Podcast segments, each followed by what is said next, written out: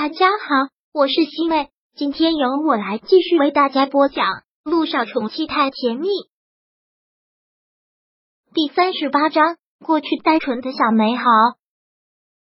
小九此刻真的想说很多很多的话，因为他也觉得自己快要死了。他有很多的语言想告诉他，最重要的是他们的女儿。如果他死了，他的女儿就没有人照顾了。但是他现在却什么话都说不出来，好像已经被抽空了所有的力气，只剩下浑身在抽搐，只剩下血不停的在流。这种感觉就是死亡吗？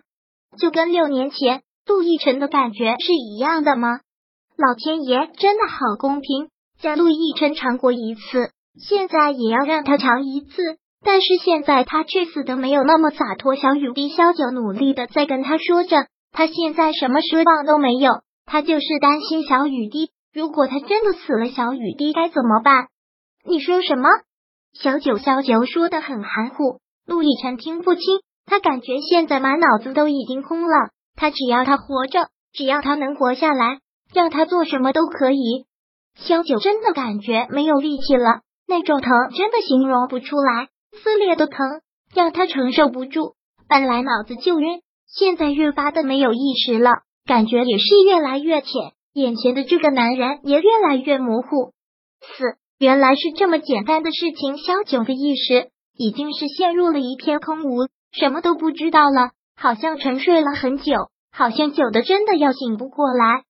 当他有了些许意识的时候，感觉头疼欲裂，喉咙干涩，嘴唇像是要干裂，浑身无力，整个身体好像跟自己。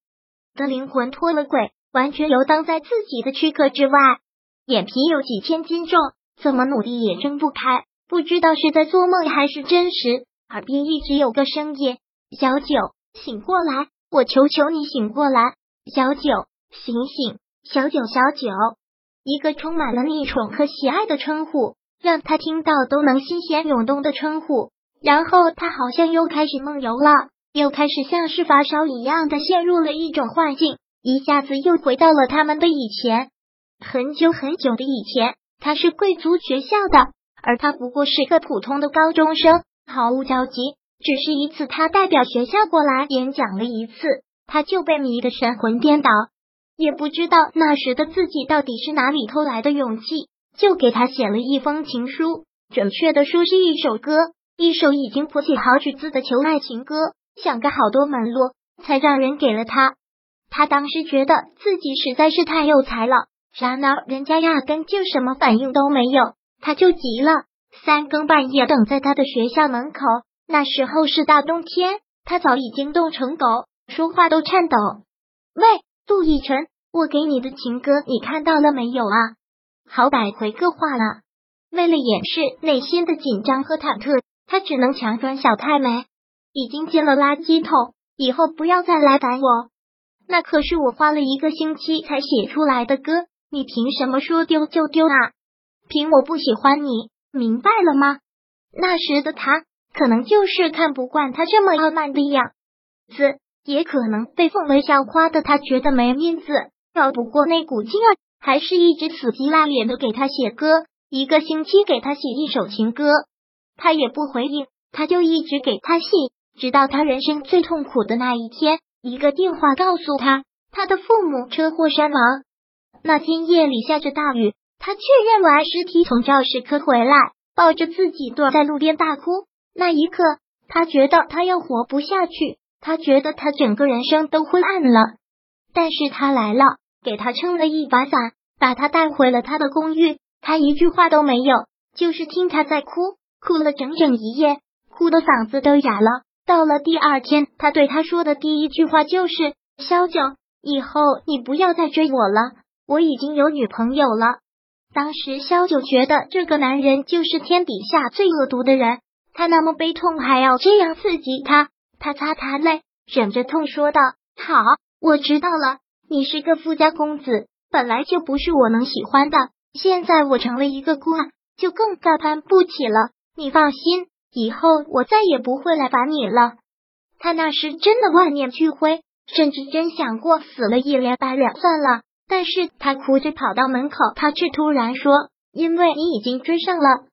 他就从后面抱住了他，紧紧的抱着他，在他的耳边一字一句的对他说：“从今天开始，你就是我的女朋友。没有了父母，你还有我，有我在，你永远都不会是孤儿。我会保护你。”然而，他做的真的很好，把他也转到了他的学校。小九说：“学费太贵了，我可付不起。钱方面你不用考虑，跟我未来的老婆，我还不至于计较这些。”他事无巨细，把他照顾的无微不至。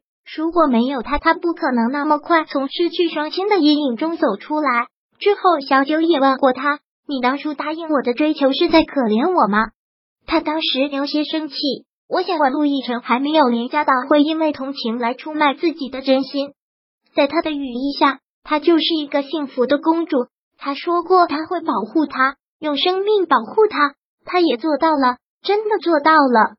可是，真的，萧九不能不认命，是不是被下了蛊？是不是中了邪？是不是犯了车祸？这条道，他的父母车祸而亡，他们两个的缘也因一段车祸而毁。幸福永远只差一步，但他总是迈不过去。是不是他们就是注定了有缘无分？做梦梦到这里，他的心好疼，感觉眼泪一直在往外流，然后耳边的声音也是越来越清晰。一直在呼唤着他，小九，醒醒，小九。陆亦辰一直这样的叫着他，好真实，这不是梦。小九眼珠微动，很努力也很艰难的睁开了眼睛，眼前的他慢慢的从模糊变得清晰，脑子也开始慢慢的清楚。小九看到小九睁开了眼睛，陆亦辰真的忍不住的激动，嘴角的笑意那样的单纯，就是开心，开心的喜极而泣。小九，你醒了，你终于醒了，你吓死我了，你真的吓死我了。陆亦辰一直紧紧的攥着他的手，小九睁开眼睛跟他四目相对，他的眼底满满的血丝，他没有死，他真的醒过来了，命也真是够硬的。